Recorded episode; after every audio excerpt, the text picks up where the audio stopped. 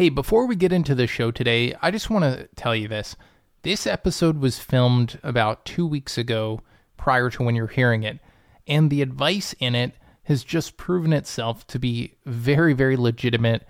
I have experienced much more success in only a couple of weeks with higher prices. So I hope you get something out of this. I have seen that it works firsthand for me. It just takes five seconds of bravery to tell your customers what your price is and the fortitude to stand behind your price. Hey everybody, Mike here, and welcome to Task Force Entrepreneur, the podcast I started when I went from being a tech engineer to starting a house cleaning business. Yep, that's my story, and I'm sticking to it. I hope you enjoy the show. Hey, what's up, everybody? Mike here. Welcome to Task Force Entrepreneur. In today's show, we're going to talk about how to overcome price anxiety. What I'm really talking about is you have something to sell, a product or a service, and you feel that that itch to constantly make your price lower.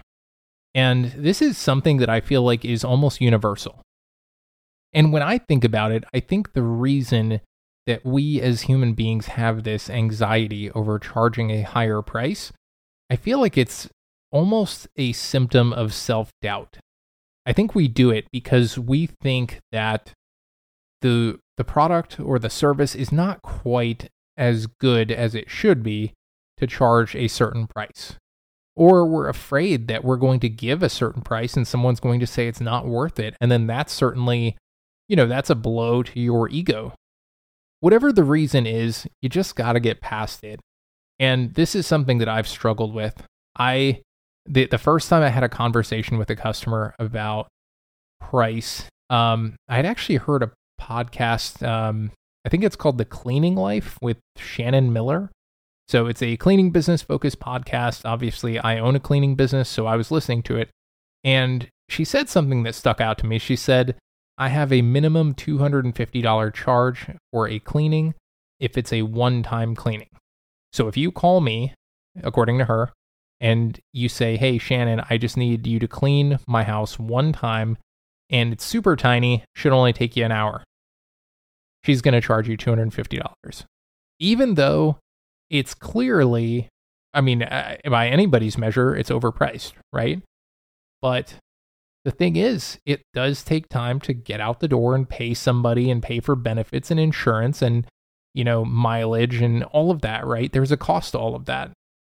So in my case, I had this conversation after I had heard that podcast and I had a very, very nice guy call me and he said, Hey, I want to hire you guys to clean one of my new, uh, he had bought a new, um, a new house and it was relatively small. Um, I think it was like 1100 square feet and everything was perfect. I mean, really nice guy, seemed like a really straightforward job, but it was a one time clean and it was smaller than what we want to target as a company. Typically, for mission cleaning, we really go after anything I would say over 1500 square feet. Um, so, you know, for this, I was open to it if, if he would meet that minimum, but if not, I was going to pass on it. And that's what that's exactly what I did.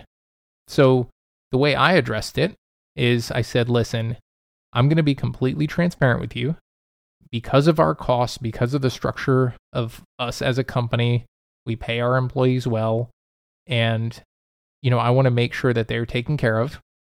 We do have a one-time $250 minimum for, you know, getting out the door, right? For a one-time cleaning. Now, if you want us to come back every 2 weeks, then we'll waive that, of course. Um, so it can definitely be less if it's reoccurring work.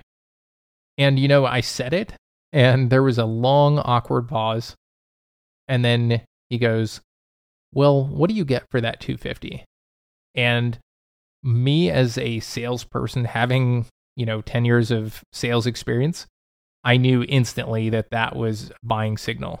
He was at least entertaining it. He was just trying to, in his own mind, justify what am I getting for 250?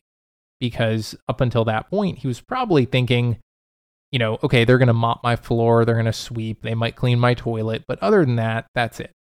So at that point, it was time for me to explain all of the wonderful things he's going to get and all of the things that make us such a great cleaning company. and to help him justify it in his mind. And you know what happened? After I explained everything, he asked a couple more questions. You know, he basically said, Well, what about this? I said, Yes, sir. What about this? Yes, we do that as well. He said, Okay, I think I think 250 is fair. Look at that. I mean, I could have easily turned that away, right? I mean, it would be real easy to just say, well, you know, it's smaller than what we normally do. But the reality is, it turned into a profitable job. And who knows, maybe it will become a you know steady client. And obviously, in that case, then that that one time you know minimum fee would be waived because it's a smaller place, right? But it could turn into a great customer relationship. So I guess the takeaway here is if whatever your service is, whatever your product is, you have to take the leap and just trust that you're doing the right thing and stick to your prices. And some people are gonna say no. That's okay. In fact, they're doing you a favor because they weren't your customers. And I'm gonna go a step further. If someone says no to your price, something is wrong with the marketing or advertising that you are doing as a business owner. This means that you are reaching the wrong people. I can tell you with mission cleaning, I was getting a lot of calls from very, very small houses wanting very, very small amounts of work that just didn't fit in with what we were trying to do. And I realized that it was a problem with our advertising. We were targeting the wrong people. Literally, as soon as we made some tweaks to our Google Ads campaign, we started seeing an improvement in the, I guess, a, a better fit in terms of demographics of the type of people we were looking for, which, you know, generally were just slightly larger houses, right? So that's really all there is to it. You got to have a little bit of, you know, I, always say you only need like five seconds, 10 seconds of bravery. That's it. You don't need to be brave for long. You just need five to 10 seconds of bravery. You just need to say it, put out the words, our price is $300. Pause. And don't justify it too much, right? I mean, you can explain why you're worth it, but don't go in the weeds and, and explain a whole lot. You know, well, our insurance is this much per month and all of that. The price is the price. If you want the best, you're going to pay for it. And I hope that we can work together. But if not, I have some people I can refer you to, and I wish you the best of luck. And honestly, you'll be surprised how many times this tactic will resort in the customer saying, no, no, no, that's fine. Yeah, that, that price is fine. We can work with that. It just takes a little bit of guts. Hey, if you found this podcast helpful, useful, maybe it just inspired you to have a little bit more guts in terms of your pricing, whatever the case is, if it helped, do me a favor and leave me a review. It would be very much appreciated. Thanks and have a great day.